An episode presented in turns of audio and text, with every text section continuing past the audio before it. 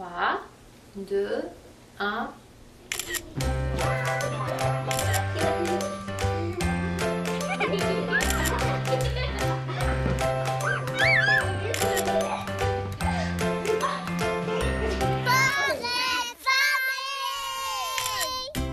Bonjour mes amis, j'espère que vous allez bien. Marianne Paquette avec vous pour la prochaine heure. Vous écoutez Portrait de famille sur Canal M. Aujourd'hui, je vous présente la famille d'Hugo Latulippe, qui est le papa de Colin, 14 ans, et d'Alphée, 12 ans.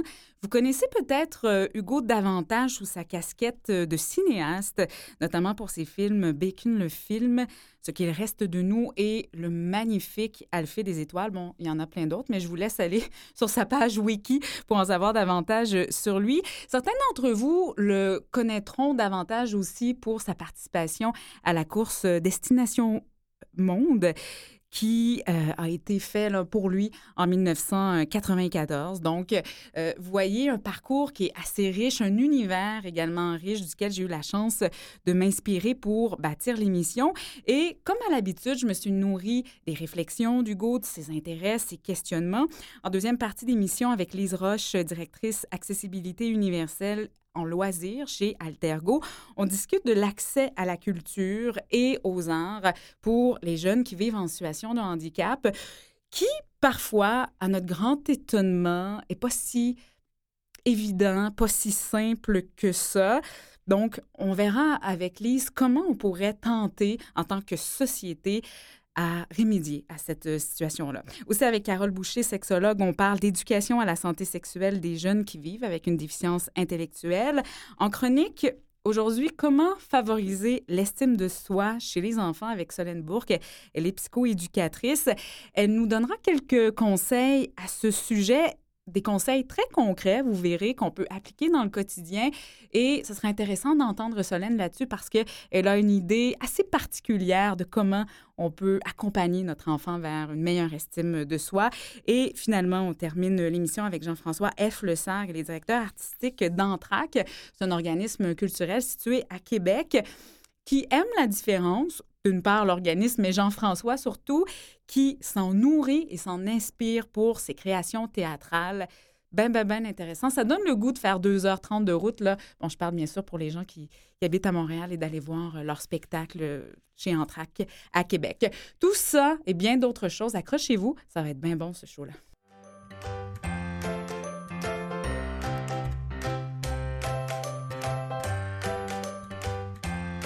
Hugo Latulippe, bonjour. Bonjour. Merci d'être là. Ça me fait grand plaisir. De nous présenter votre portrait de famille. Et Hugo, on commence toujours par la photo, le portrait de famille. Et cette photo que vous nous proposez, qui circule sur nos médias déjà, c'est votre favorite au monde, du monde. C'est pas rien pour quelqu'un qui est touché autant et interpellé, qui travaille avec l'image, avec le visuel. Euh, c'est chez vous, ça, à l'île verte? Tout à fait. Euh, chez nous, dans le bas du fleuve, où je passe les étés avec les enfants depuis, euh, depuis qu'ils sont, je pense qu'à deux ou trois semaines, l'un et l'autre, là, ils sont allés à l'île verte tout de suite après la naissance. Donc, c'est vraiment l'endroit au monde qu'on appelle chez nous. Puis cette photo-là, ben, elle nous montre de dos. En fait, j'ai Alphée dans, dans les bras et Colin me tient la main. Puis c'est un peu l'image je dirais, d'épinal de, de, la paternité, là, de, de, notre affection, de notre amour euh, euh, dans ce lieu euh, Magnifique. De, grande magie. Cet, écosystème extraordinaire où les mammifères marins viennent se reproduire à chaque année, c'est devant la maison. Nous, on, entend les baleines dans la maison chez nous. Et qui marque aussi l'éducation de Colin et d'Alphée, qui, pour moi aussi, démontrait, et, je trouve qu'on peut identifier la liberté. Lorsqu'on parle à Hugo Latulippe, ce qu'il reste de nous, entre autres choses, c'est la liberté. Cette photo-là, elle, elle, marque ça aussi. Hugo, on veut parler bien sûr d'Alphée. Aujourd'hui, Alphée, elle vit avec une maladie génétique qui est rare. Je vais peut-être même vous laisser dire le nom parce que même le nom de cette maladie-là. C'est le syndrome Smith-Lemli-Opitz. Puis c'est très, très rare. Ça touche un neurogène, donc un, Européen génétique euh, sur 66 000. Ouais. Et ça affecte certaines facettes de son développement. Euh, comment ça se manifeste, ce syndrome-là, chez Alphée? On dit que c'est euh, un syndrome donc, qui, affecte le neurologique et le musculaire. Donc, euh, c'est associé à un déficit en cholestérol dans le sang. Donc, Alphée, elle métabolise pas et elle fabrique pas suffisamment de cholestérol pour que son activité cellulaire soit normale. Donc, son, entre guillemets, son médicament quotidien, c'est des jaunes d'œufs depuis qu'elle est toute petite. Puis, quand elle a ce niveau de cholestérol dans le sang suffisant, aujourd'hui, c'est 7 jaunes d'œufs par jour qu'elle doit manger, ben sa vie est tout à fait normale. Vous dites, Hugo, que l'arrivée d'Alphée, ça a été peut-être le plus grand choc de votre vie, mais en même temps, un moment qui a été extraordinaire. Deux émotions, pour moi, peut-être un peu contradictoires. Vous pouvez nous expliquer ce moment-là? On, retourne à 12 ans euh, en avant. 12 ans derrière. Ben, c'était une grande surprise d'abord parce que dans l'histoire euh, familiale de la maman d'Alphée et la mienne, il n'y avait pas d'historique. Donc, ça nous est tombé dessus. La loterie biologique a amené Alphée dans, dans, la forme qu'elle a. Alors, ça a été une grande surprise, un choc aussi parce que on n'est on pas jamais préparé à ça, je pense. Euh, il a fallu adapter euh, notre vie à partir des premières minutes. Euh, et puis, en même temps, on a fait un chemin que je raconte un peu dans le film Alphée des étoiles, mais un chemin personnel, tous les deux. Donc, Laure, Varidel, la mère d'Alphée et moi, euh, adapter notre, notre, mode de vie, euh, notre compréhension aussi de ce que c'est qu'être parent, puis d'accueillir un enfant qui a, qui a, des particularités dans le monde, d'accompagner là-dedans. Puis euh, voilà, donc c'est certain que c'est un point tournant de, de notre vie mm. à tous les deux. Alphée, elle a un pouvoir magique, mais en fait, peut-être qu'elle en a plusieurs, mais mm. un de, de ceux-là est qu'on peut devenir beau à son contact. Peut-être aussi au contact de d'autres enfants qui ont des besoins plus particuliers. Vous avez observé ça chez l'entourage d'Alphée? C'est certain. Euh, moi, je raconte souvent une histoire que je vais, faire courte maintenant, mais un jour, il y a un jeune ingénieur qui est venu chez nous dans le bas du fleuve parce que j'avais un souci avec mon éolienne. Et toute la journée, j'ai trouvé que ce garçon-là était extrêmement altruiste, était bon, me semblait bon, avait un bon cœur, était bienveillant avec nous tous. On ne se connaissait pas, mais il a tout de suite créé un contact avec Alphée, avec Colin, avec Laure, avec moi, avec même les voisins. Puis toute la journée, ça a été comme un peu un mystère. Je me demandais comment ça se fait que ce gars-là est si fin. Il, a tout, il semble avoir tout pour lui. Euh, il était d'une gentillesse sans fond. Et euh, à la fin de la journée, au souper, les, les, choses se sont éclairées. Il nous a dit qu'il avait un petit frère qui avait un handicap. Puis pour moi, ça a été très clair. Euh, ça expliquait tout. J'ai vu, j'ai vu Colin, d'abord le grand frère d'Alphée, euh, en lui, d'une certaine façon. Euh, mais je pense que le contact à la fragilité des autres nous transforme. Puis c'est visible. Moi, je le, je le sens tout de suite. Quand quelqu'un a cette connaissance de la fragilité, que ce soit de fréquenter des gens plus vieux, des gens âgés, ou des gens malades ou des gens qui ont un handicap, je pense que ça fait de nous des humains plus, euh, euh, plus sensibles, plus doux. Oui. Vous parlez de son grand frère Colin, de cette euh, relation qui est particulière, qui est presque amour-haine, parce que parfois Colin, il en a, il en a marre de sa petite sœur, qui est un peu justement la fée qui est un peu cette étoile dans votre famille, mais en même temps, il la veille constamment et sans même vous le dire. Et vous en parlez dans ce, ce livre de Véronique Côté, La vie habitable. Oui, ben Colin, euh, en fait, Alphée prend énormément de place, évidemment, dans notre vie. En plus, j'ai fait un film sur elle, puis donc les gens reconnaissent Alphée dans la rue, souvent avant de me reconnaître moi ou de reconnaître Laure, euh, qui sommes tous les deux des personnes publiques, mais Alphée, elle, elle, elle passe pas inaperçue. Donc, ça, c'est sûr que ça a toujours embêté Colin un peu, puis on a toujours été conscient de ça. On a toujours essayé d'équilibrer les choses parce qu'on aime nos enfants autant l'un que l'autre, il n'y a pas de doute. Euh, mais Colin est allé parfois jusqu'à dire j'aimerais avoir le handicap d'Alphée. Il est allé jusque-là. Donc, il est très, très verbomoteur. Colin, il verbalise, c'est très bien ses, sentiments. Euh, ça fait que, évidemment, qu'il y a un, oui, il y a un amour-haine. Mais une chose est certaine, c'est que dès qu'on tourne le dos et que Colin est tout seul avec Alphée, il n'y a personne qui prend plus soin de sa petite sœur, de cette personne-là sur Terre, que son grand frère.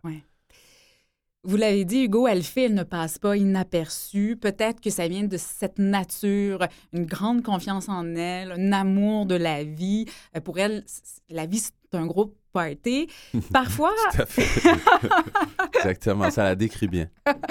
Parfois, par contre, cette grande confiance en elle-là peut peut-être lui nuire. Et ça vous préoccupe en ce moment. Elle a 12 ans, ça devient une grande fille, une jeune fille, mais bon, qui se dirige vers l'adolescence les limites, comment on parle euh, d'intimité avec elle, son rapport aux hommes. C'est une grande préoccupation dans votre vie de papa, ça, en ce moment, euh, de lui parler d'intimité.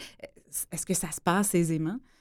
Oui, ben vous le dites bien. On, dit que le tiers des femmes au Québec vont subir une agression euh, dans, leur, dans leur vie de femme.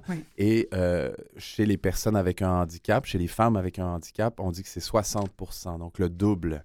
Euh, alors, c'est certain que ça préoccupe le papa. Euh, c'est un peu la limite de cette confiance qu'on a réussi à lui donner en elle, euh, qui est grande, qui est, qui elle, a, une force, elle le fait, elle, se, elle a peur de rien, elle se méfie pas non plus. donc, à l'âge où elle est rendue, il faut commencer à discuter effectivement des limites de l'intimité pour la protéger contre elle. Euh, donc, euh, ça, s'est mis à me préoccuper, effectivement. Puis on a, on a des conversations avec elle. Euh, mais elle a du mal à, voir le mal, au fond, ou la méchanceté. On va tenter de vous donner quelques trucs, quelques conseils un instant avec Carole Boucher, sexologue.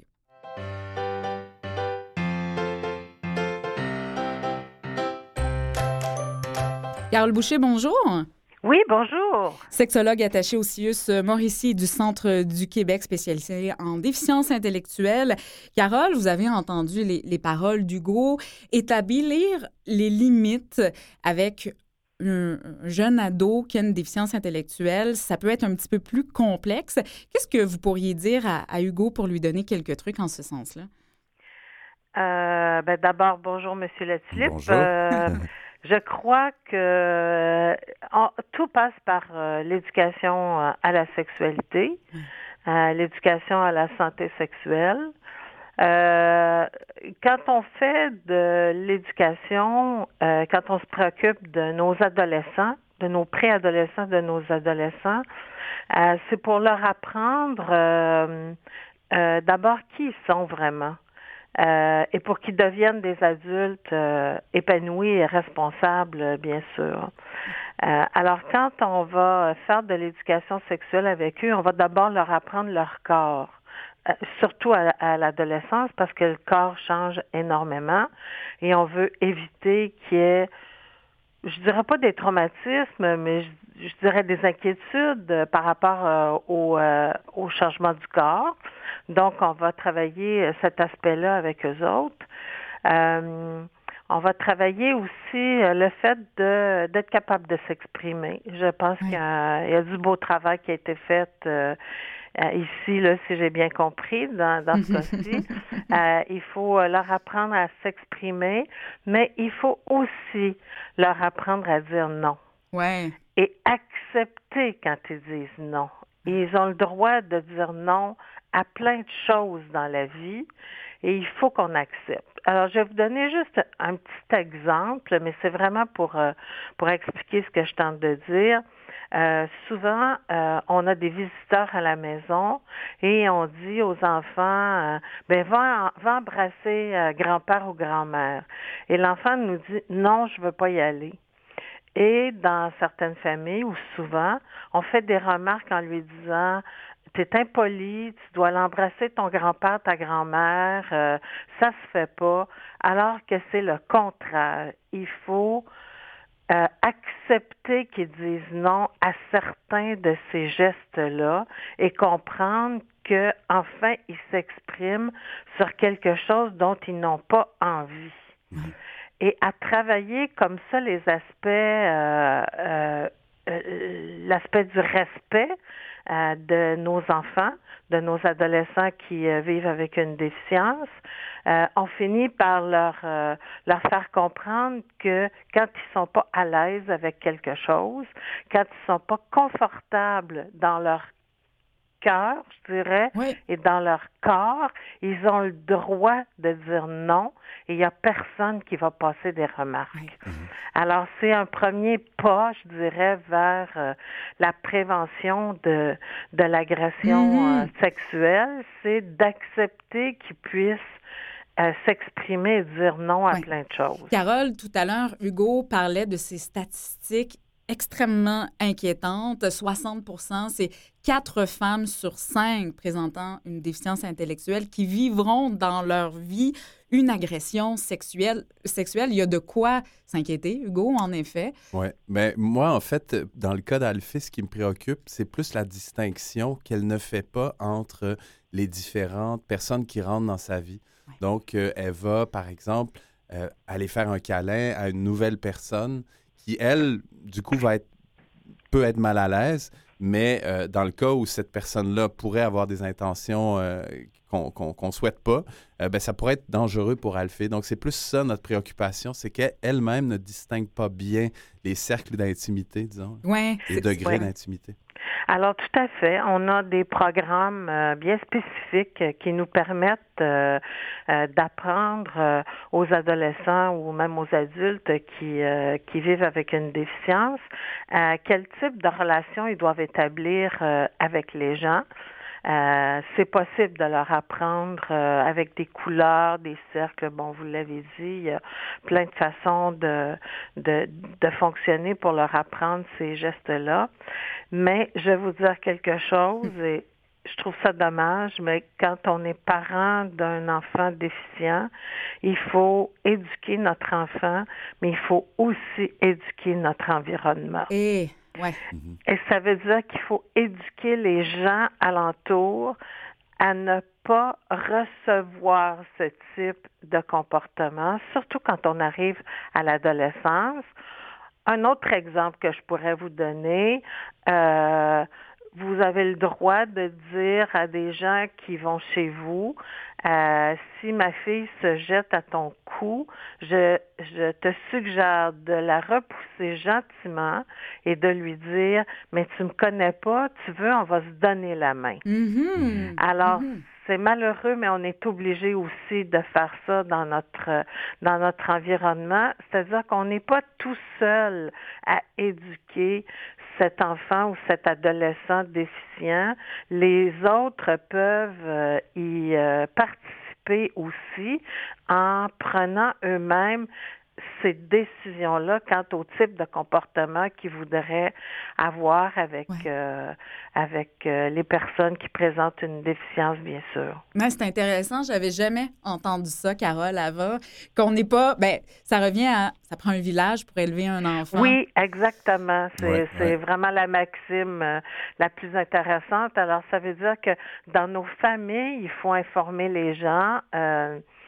Vous savez, euh, un autre exemple, cet oncle qui prend toujours euh, sa petite nièce euh, sur ses genoux euh, pour lui faire un câlin, mais quand elle a 18 ans, il faut plus qu'il la prenne sur ses genoux. D'ailleurs, il aurait dû arrêter de la prendre depuis bien longtemps. Oui.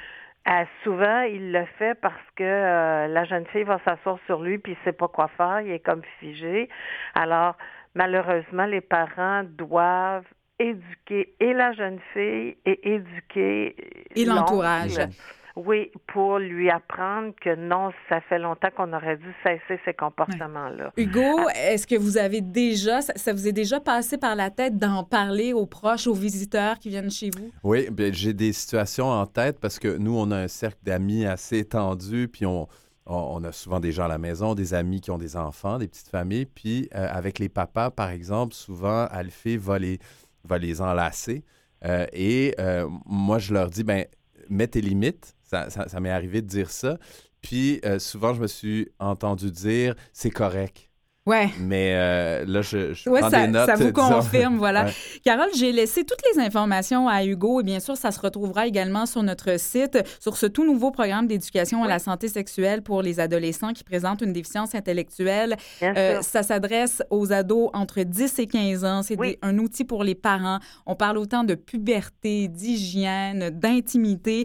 Euh, c'est un très, très bel outil que vous avez coécrit d'ailleurs, Carole. Oui, Alors, on peut se servir de cet outil-là où on va le trouver, euh, où on va trouver euh, le soutien, les ressources? Alors, dans les milieux de la réadaptation, euh, partout dans les CIS et dans les CIUS, là, il y a de la réadaptation à déficience intellectuelle.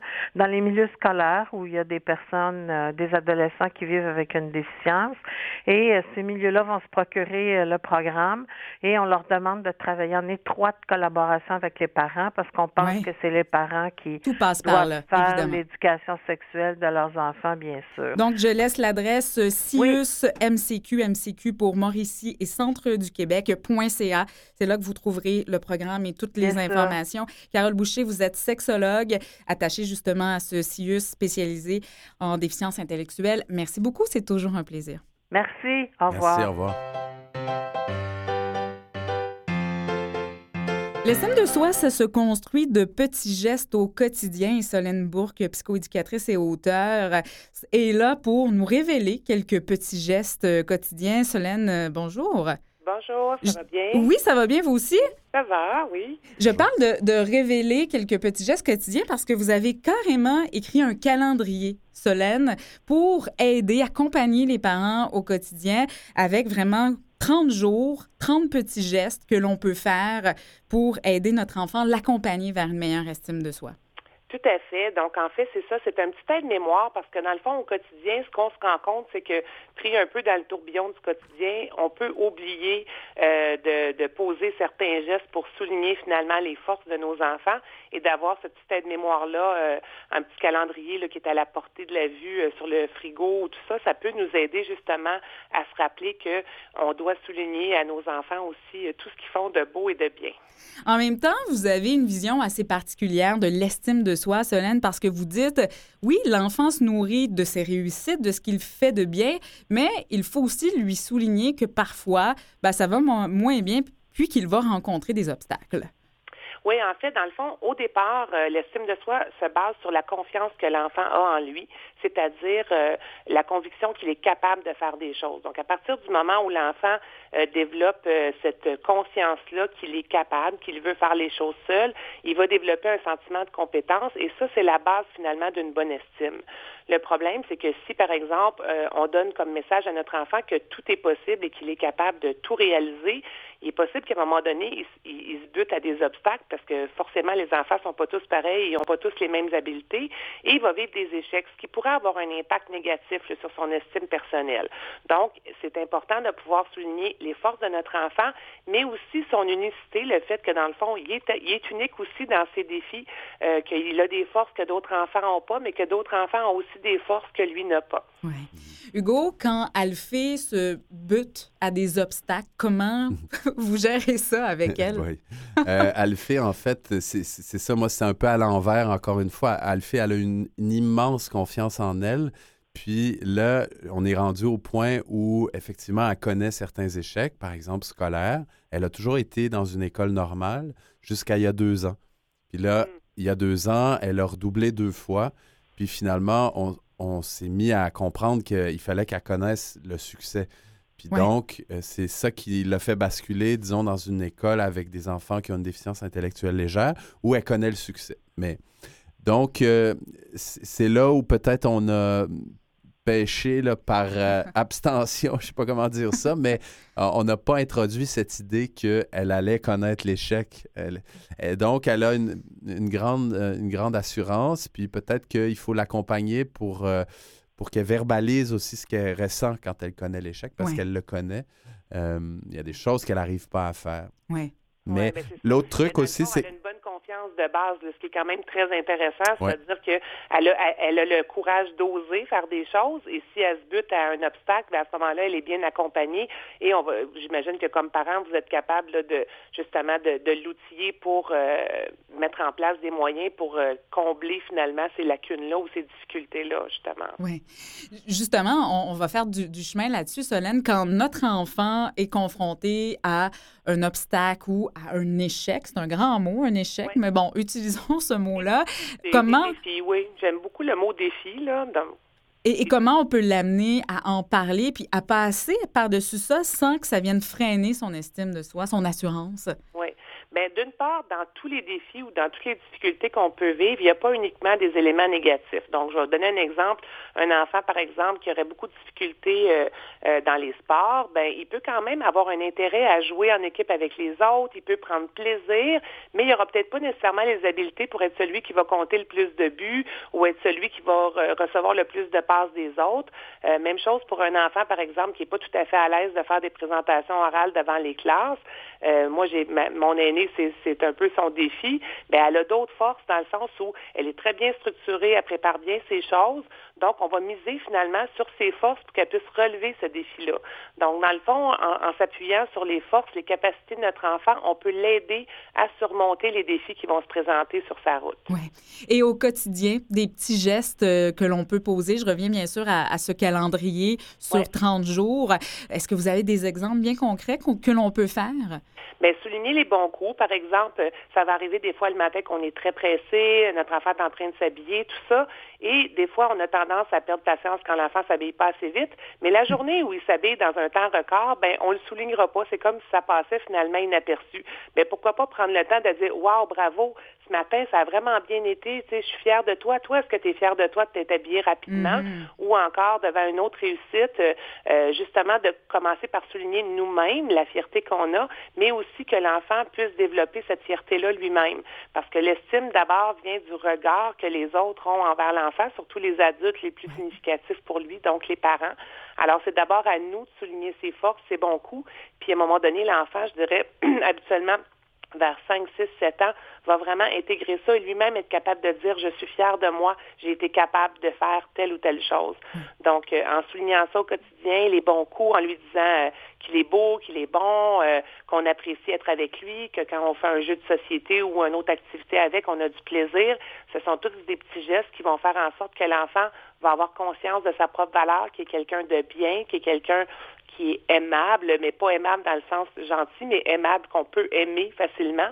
Donc, euh, tout ça est la base d'une bonne estime personnelle. Solène, le temps file, il reste peu de temps, mais je veux absolument mentionner que l'estime de soi, c'est probablement la meilleure arme, euh, le meilleur élément pour défendre l'enfant contre l'intimidation. Tout à fait, parce que l'enfant, en fait, qui est sûr de lui, qui est conscient de ses forces, si quelqu'un vient l'attaquer sur quelque chose qui est un petit défi, par exemple, ben, il va être capable de dire, ben moi, ça me dérange pas parce que je sais que je suis bon dans ça, ou va être capable de dire, par exemple, ben en quoi ça te dérange ça que je sois différent sur tel aspect, parce que lui, il va voir ça comme une force, il va voir ça comme un atout pour lui. Donc, le fait que l'enfant ait une bonne estime, qu'il ait une très grande confiance en ses capacités, va faire en sorte que c'est un système de protection finalement euh, face euh, peut-être aux insultes ou euh, à l'intimidation. Aux critiques, oui, voilà. Solène, on peut aller sur votre site, site solenebourg.com, également retrouver le calendrier d'estime de soi sur 30 jours, sur naître et grandir, estime de soi au fil des jours. Et puis, ben, merci beaucoup pour ces précieux conseils. Merci, bonne journée. Au revoir, Solène. Et nous, on se retrouve après la pause. Restez là.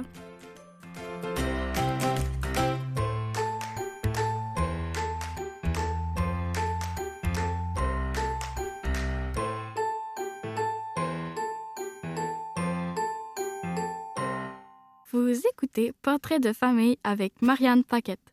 Deuxième partie de cette émission Portrait de famille, toujours en compagnie d'Hugo Latulippe. Ça se passe toujours bien? Eh oui, je suis bien reçu. je vous rappelle ce qui s'en vient tout à l'heure. On discutera avec Jean-François F. Lessard. Il est directeur artistique de l'organisme culturel Entracte. Et on parlera de comment la culture peut... Euh, disons, apporter beaucoup de choses aux personnes qui vivent en situation de handicap et vice-versa, et de comment lui, en tant que directeur artistique, il se nourrit de la différence pour créer. Et également, Lise Roche, elle est directrice accessibilité universelle en loisirs chez Altergo. On parlera de l'accès à la culture pour des jeunes en situation de handicap et de comment on pourrait peut-être aider les, les, organismes culturels, les décideurs, les penseurs à favoriser cet accès.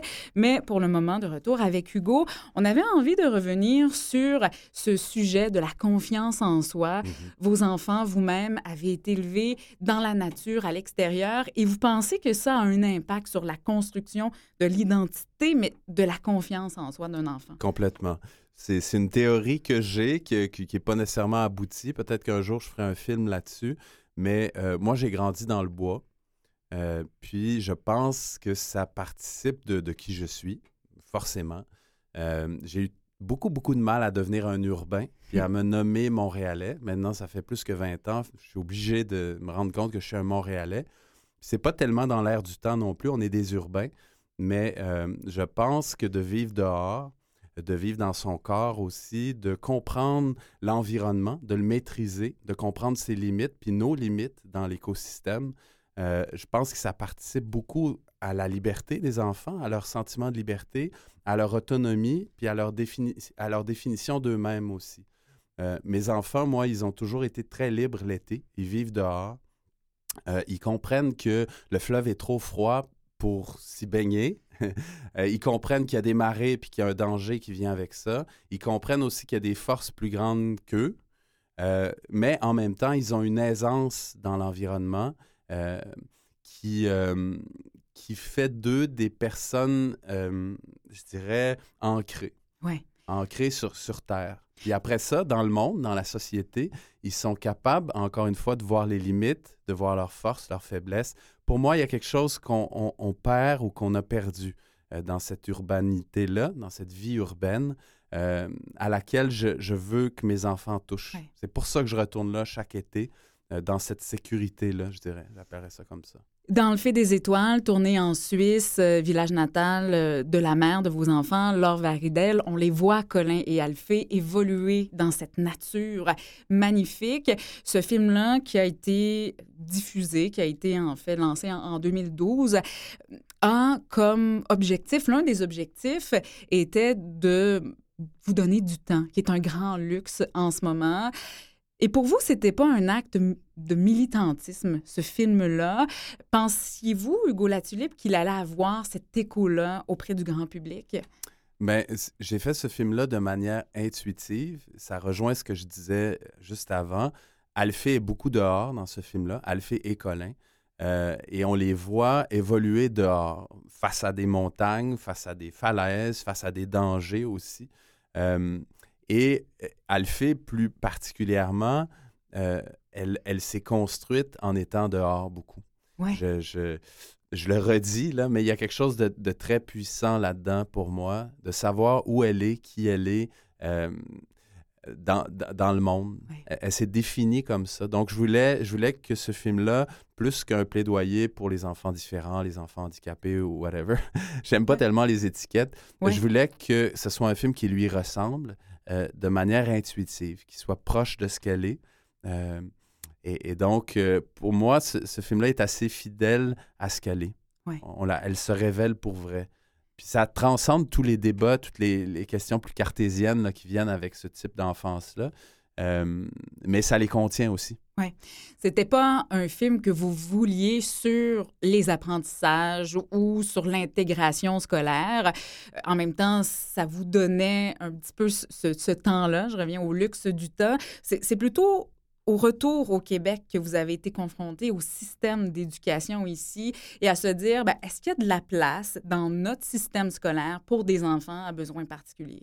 C'est ma préoccupation, puis elle dépasse la vie d'Alphée. Je dirais c'est ma préoccupation d'artiste aussi, c'est ma préoccupation d'écologiste euh, préoccupé par l'état de la planète.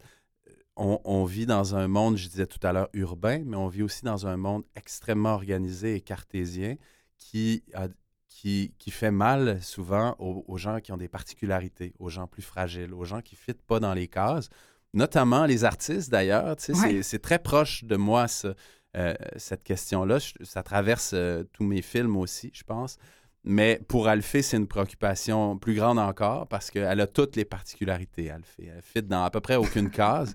Puis, donc, ce retour au Québec, c'est un retour dans des administrations, que ce soit la mm-hmm. santé ou l'éducation dans un système aussi productif, de productivité, dans laquelle elle s'inscrira jamais comme la plupart d'entre nous. Puis moi, je pense qu'on est en train d'échapper euh, comme société qui est de plus en plus productiviste. On est en train d'échapper une grande partie d'entre nous qui ne fit pas dans les cases. Oui.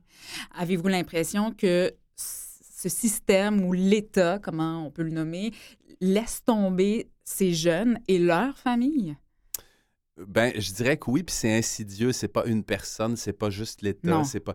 Ouais. C'est, comment on fonctionne, comment on organise le monde. C'est certain que l'État a cette fonction et cette, ce devoir, d'après moi, de retenir, de modérer euh, cette, cette tendance qu'on a à, à tout vouloir rendre fonctionnel, productif, efficace, économiquement rentable, tout ça, tout- Ouais. tous ces termes-là, tout ce qui est notre monde de plus en plus. Euh, certains ont appelé ça le capitalisme, d'autres le néolibéralisme. Enfin, c'est un système qui, euh, qui dirige tout ce qu'on fait, tout ce qu'on est, tout ce qu'on organise, et, et incluant les arts, incluant l'enfance, incluant euh, ce qui ne devrait pas fit- devoir fitter dans des cases. ouais. Et qui ne devrait pas être sans cesse si complexe et si lourd et si ardu pour des familles ou, des enfants plus vulnérables. Autre chose qui vous préoccupe, c'est et, qui en même temps vous nourrit, c'est la culture, c'est les arts. Vous êtes un artiste, Hugo Latulippe, euh, interpellé par toutes les formes d'art, euh, art visuel, euh, bien sûr, le cinéma et la littérature. Et cet accès-là à la culture pour votre fille, c'est bien sûr aussi un combat où on se présente parfois pour euh, certaines expositions, certains spectacles et l'offre est pas là, répond pas aux besoins peut-être plus particuliers d'Alfred. Ben, j'ai ce réflexe-là d'aller à l'art avec Alphée parce qu'Alphée, elle est toute, elle est toute intuition. Si elle n'est pas complètement fonctionnelle ou productive dans un système euh, cartésien, elle est extrêmement productive en intuition. Donc, elle est très à l'aise dans toutes les formes d'expression. Elle, elle reçoit la peinture, la danse, le théâtre. Je le sais, je le sens. Euh, mais c'est vrai que souvent, je me bute à euh, des problèmes d'accès ou le, le peu de compétences ou d'a- d'aisance euh, des gens qui sont dans les institutions pour recevoir des alphées. On va en parler dans quelques secondes avec Lise Roche, qui est directrice accessibilité universelle en loisirs chez Altergo.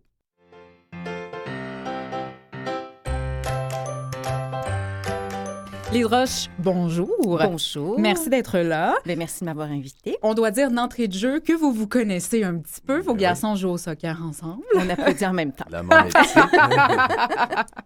Lise, Hugo disait quelque chose, je pense, de fondamental dans l'accès à la culture pour des enfants, ben, des adultes aussi qui vivent avec différentes limitations. C'est l'accessibilité et ça a plusieurs paliers. C'est dans l'accueil, c'est dans les lieux. Ça revêt vraiment plusieurs volets. Oui.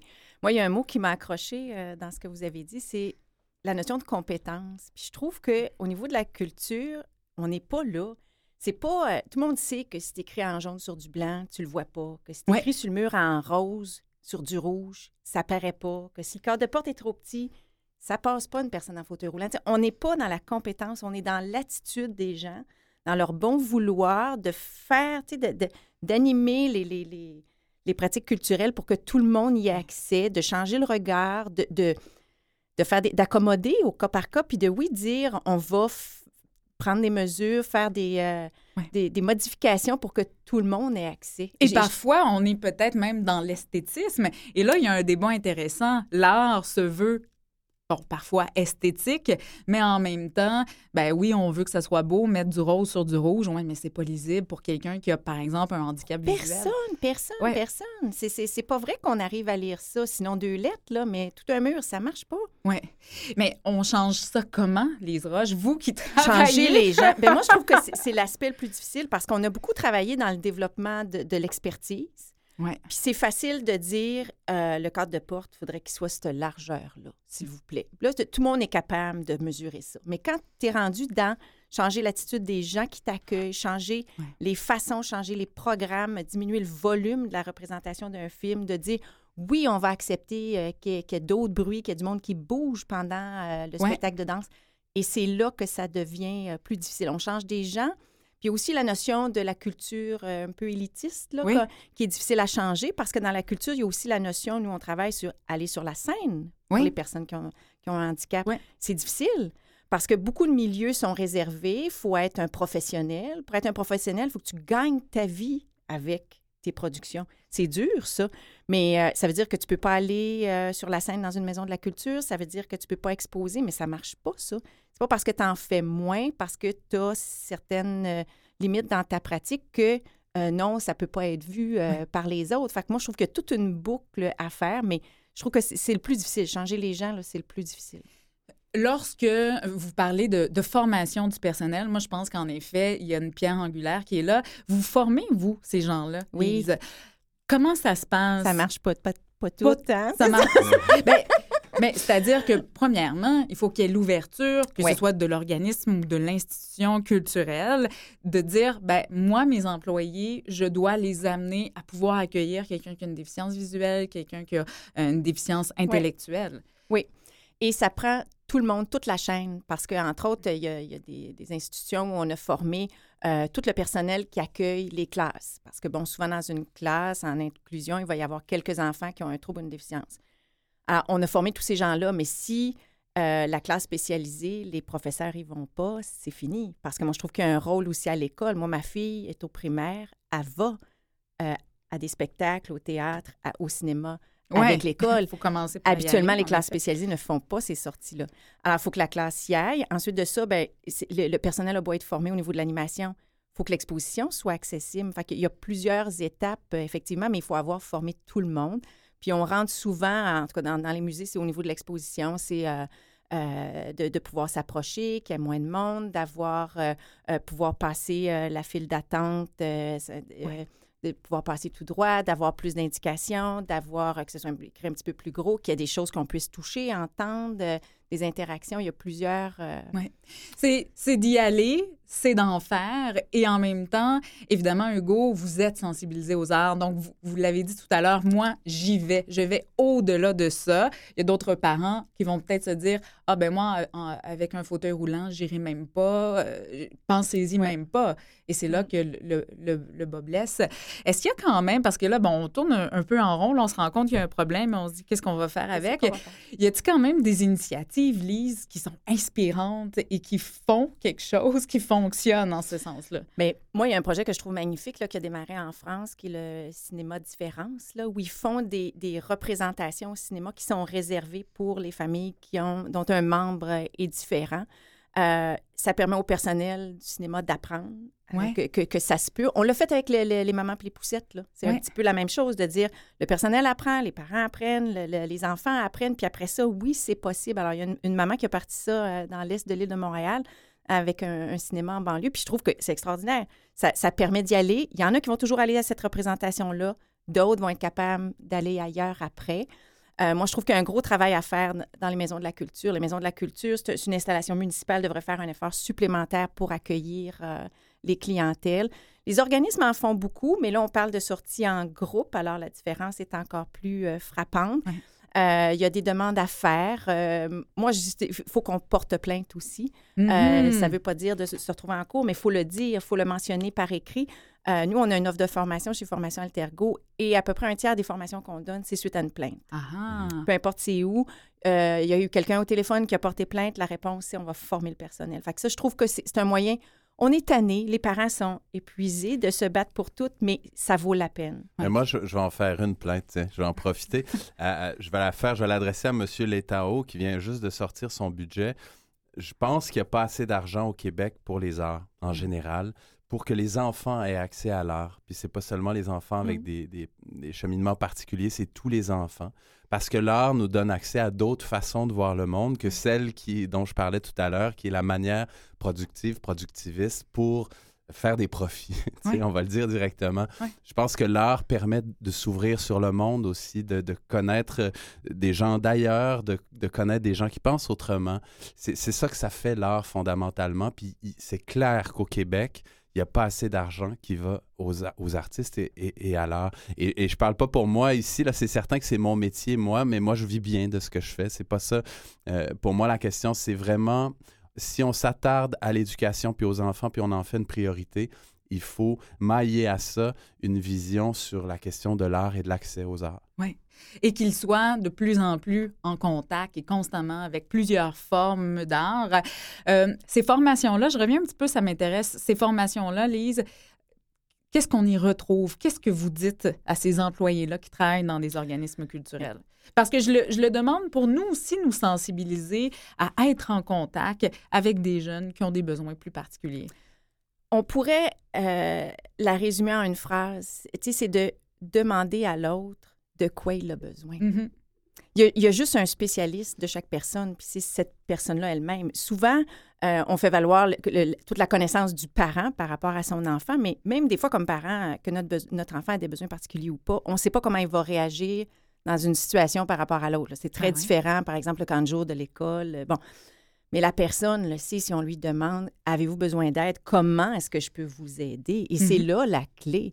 Euh, Il n'y a pas de, de, de recette. Il faut surtout pas. C'est encore vrai là, que les gens prennent le fauteuil roulant des personnes puis les, les, les déplacent, puis que les personnes non-voyantes se ramassent sur l'autre bord de la rue sans Ouais. l'avoir souhaité. C'est encore vrai. Alors, il faut demander.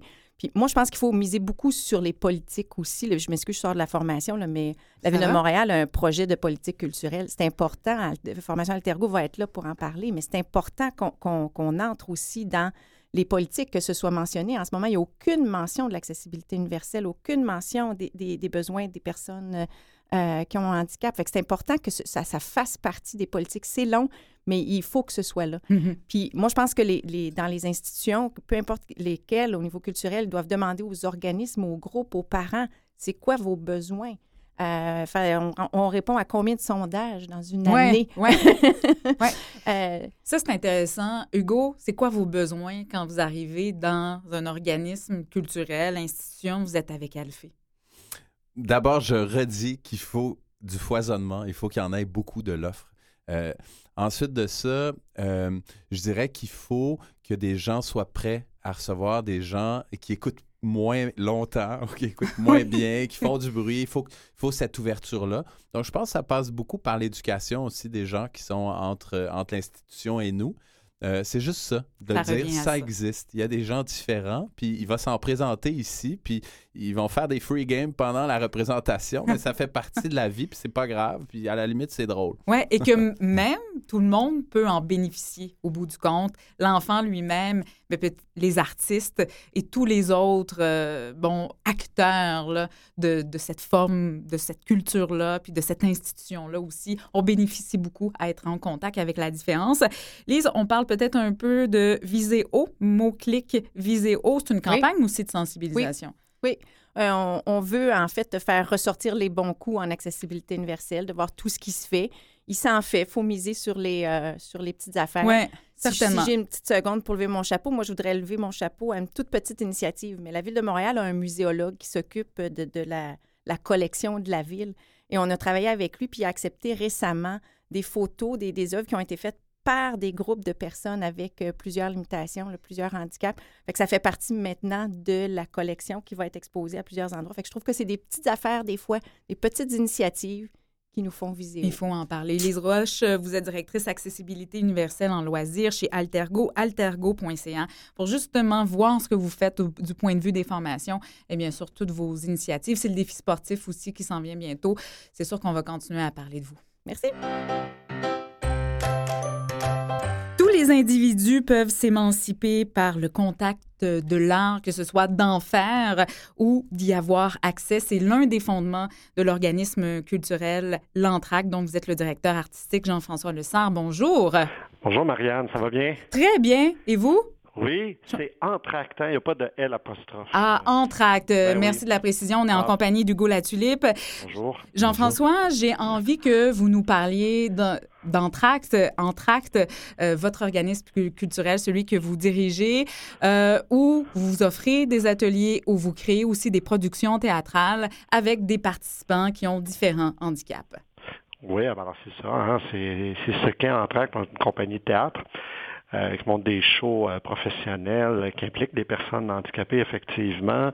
Euh, on va s'adresser à un public euh, adulte, mais aussi un public jeunesse. On a des spectacles, disons, dans les deux catégories. Et on a aussi un volet atelier, euh, parce que oui, on croit à l'ouverture à tous. On croit, euh, comme tu l'as dit, c'est l'un de nos fondements, au pouvoir d'émancipation. euh, Mhm. des individus à travers la pratique des arts, à travers euh, le contact avec la culture aussi. Euh, c'est un volet qui est très, très, très ouvert. Alors voilà, c'est tout ce que fait Entracte. Vous dites, Jean-François, dans, dans vos productions, que la différence, vous la gommez pas, vous tentez pas de l'effacer, vous vous en servez, vous vous en Absolument. inspirez. De quelle façon? Ben, moi, euh, c'est ce qui fait que je tract. Hein. C'est ce qui fait que je fais de l'art. J'aime la rencontre avec l'humain, j'aime la rencontre avec toutes sortes d'humains. Et quand je suis arrivé en tract, au début, je ne fais pas la direction artistique, là, mais c'est ce qui me faisait triper, de travailler avec des gens qui ont des vécus différents, des énergies différentes, des castings différents, et on s'est rendu compte que c'était une source d'inspiration très grande. C'est d'ailleurs l'autre fondement d'Anthrax, c'est la diversité. Ça nous Mhm. nourrit dans le processus de création. Et euh, non seulement ça nous nourrit dans le processus de création, mais on croit à ça, on croit que ça a sa place sur une scène de théâtre. On pense que quelqu'un qui entre dans un théâtre euh, sur scène, ce qu'il voit, ça doit être un peu le miroir de notre société. Et notre société est, elle est diverse. Ouais. Et tant mieux si sur scène, il y a des personnes qui ont des limitations, hein, des personnes qui ont toutes sortes de vécus. On croit à ça. Jean-François, vos interprètes, vos participants, ben, ils sont différents, on le dit, ils vivent avec différents handicaps. Est-ce que ça modifie soit leur interprétation, la façon dont ils travaillent des personnages? Euh, à vrai dire, oui. Mais de la même façon que si je travaille avec un comédien professionnel de 70 ans, il ne jouera pas de la même façon qu'un jeune qui vient de sortir de l'école, euh, qui est dans la vingtaine. Alors, il y a ça. Euh, mais évidemment, ils sont porteurs de vécu. Donc, ça, ça, ça va nourrir l'interprétation, mais ça va nourrir aussi le processus créatif. Essentiellement, ou presque, nous, jusqu'à maintenant, on a fait de la création. Et euh, les personnes euh, les personnes avaient des limitations. Il faut comprendre qu'on travaille en mixité toujours. Alors, avoir des personnes qui ont été formés dans le cadre de nos ateliers, mais avoir aussi d'autres interprètes professionnels du milieu euh, Mhm. culturel de Québec euh, vont échanger et ça va nourrir le processus. Maintenant, ce qu'on reçoit d'une personne, je ne sais pas moi, qui ont une diction euh, peu habituelle ou une façon de bouger avec ses, ses- ses limitations, avec ses, ses tensions, etc., je, pense que ça, ça renvoie les gens à leurs propres limites et à leur propre désir de dépasser leurs limites. Oui, oui. L'un des points communs de vos participants, c'est peut-être, bien sûr, peut-être pas tous, mais la plupart, c'est d'avoir vécu de la stigmatisation, de la marginalisation de par leurs différences, de se retrouver sur une scène, de camper un personnage. De quelle façon ça peut les aider de, de passer par-dessus ça? Je vais être franc, je ne sais pas. non, mais c'est parce que nous, on n'est pas, euh, on est des artistes, on n'est pas, on n'est pas dans un mode de thérapie ou d'intervention, etc., etc. Mais c'est sûr que les participants d'Entract, quand ils parlent d'Entract, ils parlent de la famille Entract. Ils emploient souvent ce terme-là. Je parle souvent les, les, les gens des ateliers, mais même dans les productions, les shows, on a fait des shows qui ont tourné partout autour du Québec. Hein. Euh, dernièrement, l'an passé, on était à la Bordeaux, au Théâtre de la Bordeaux à Québec pour une série de ver- ver- représentations. Il y a un esprit de gang, un esprit de famille qui se crée là et qui, effectivement, fait contraste avec ce qu'ils ont vécu dans, dans leur jeunesse. Alors, ça, c'est sûr que ça leur apporte beaucoup. Et oui, d'être sur scène et de, de, de communiquer de, de, de, de, de s'exprimer. Les personnes handicapées, on leur demande pas toujours ce qu'ils pensent, malheureusement. Mais là, ils peuvent le dire, peuvent le faire. Euh, je pense que ça fait du bien, oui, même si, je le répète, on n'est pas dans, une obje- dans un objectif thérapeutique. Ça fait du bien. Puis disons-le, là, puis Hugo, euh, qui est dans la création, pourra sûrement confirmer la même chose, peut-être. En tout cas, créer à, à l'ensemble des individus, ça fait du bien. C'est prendre sa place, c'est exister. Ouais. Il est d'accord, en tout cas. C'est un, c'est un privilège et une chance. euh, puis moi, je Ouais. trouve ça magnifique que ça, ça soit accessible à- aux gens différents, effectivement. S'il y a, un- s'il y a un- une sphère de notre monde qui, qui devrait s'ouvrir aux gens différents, c'est bien les arts. Ouais. Que- mais encore faut-il le faire. Moi, je, je vous salue. euh, je salue votre travail. C'est, c'est important. Ben, euh, puis je salue le tien, Hugo, euh, soit dit en passant. c'est gentil. Vous avez peut-être un point en commun, euh, Jean-François et Ben oui. Hugo, c'est que vous aimez bien Pierre Pierre Perrault. Euh, D'ailleurs, vous vous êtes inspiré de ce cinéaste, de cet artiste pour créer Mathéo et la suite du monde. Ben oui. Ben oui, c'est un long processus. Ça veut dire, on, à à l'origine, on travaillait avec Mathieu Bérubé, Lemay, Julien Fizet-Fradet, qui tous les deux vivent avec des troubles du spectre de l'autisme. On se questionnait sur la notion de, de l'envahissement. Euh, eux, euh, on classe souvent le, le- bon, leur problématique comme étant un trouble envahissant. On se demandait euh, par quoi sommes-nous envahis, autant eux que, que nous? Et, et- et étrangement, euh, ça nous a amené de fil en aiguille à, à se questionner sur euh, notre époque actuelle qui tourbillonne versus ce que c'était avant et sur la, transmission qu'il y a eu entre les deux. Comment, bref, comment nous a-t-on guidés? Qu'est-ce qu'on nous a laissé pour se retrouver dans ce tourbillon d'informations et de valeurs qu'on vit à notre époque? Et euh, à un moment donné, dans le processus, s'est créé un personnage euh, qui était joué par Jack Robitaille, qui est un prof qui enseignait le documentaire. Et à un moment donné, le documentaire de Pierre Perrault s'est invité dans le processus et ça marchait tellement bien, ça devenait ouais, une mise en abîme un peu de ce qu'on essayait d'exprimer. Alors, euh, j'étais fasciné parce que je trouve en tout cas dans le documentaire pour la suite du monde, Perrault, qui travaille avec les, les gens de l'île aux coudes. Il y a des gens, bon, évidemment, c'est classé comme un documentaire, mais des gens disent, ouais, mais c'est un petit côté fiction, veut, veut pas, il plantait, il plantait l'idée, il plantait les situations, puis c'est les gens de la place qui jouaient. C'est un casting où ils sont à la fois un personnage, mais à la fois eux-mêmes, en tout cas, selon moi. Euh, puis quelque part en track, il y a ça, il y a une démarche documentaire et sur scène, ben, oui, on, Mhm. voit le personnage, mais on voit quand même l'interprète derrière. Alors, il y a des similitudes. Jean-François, je dois vous arrêter ici Ben pour oui, voir hein. Mathéo et la suite du monde. On peut, euh, on, on peut le voir comment, ce show-là? On peut pas le voir. Pas pour le moment, mais on peut aller sur On peut votre pas le voir, à vrai site. dire, on a présenté l'an passé à Québec. On a des intentions de tournée, En tout cas, de je- reprise à Montréal, mais je peux pas le dire. Je le souhaite parce que moi, je veux le voir, ce spectacle-là. Et Ouais. Jean-François, on dirige les gens vers votre site entracte.com. Vous êtes directeur artistique d'Entracte. Merci beaucoup. Voilà. Merci, Jean-François. Au revoir. Hugo Latulippe, j'avais fermé mon micro. Merci beaucoup, Hugo, Ben, c'est un plaisir. pour ce vraiment. partage. Salutations à Alphée et à Colin. Je vais faire ça avec grand plaisir. Merci. Merci. Et nous, on se retrouve la semaine prochaine pour un autre portrait de famille. Portez-vous bien. Bye bye.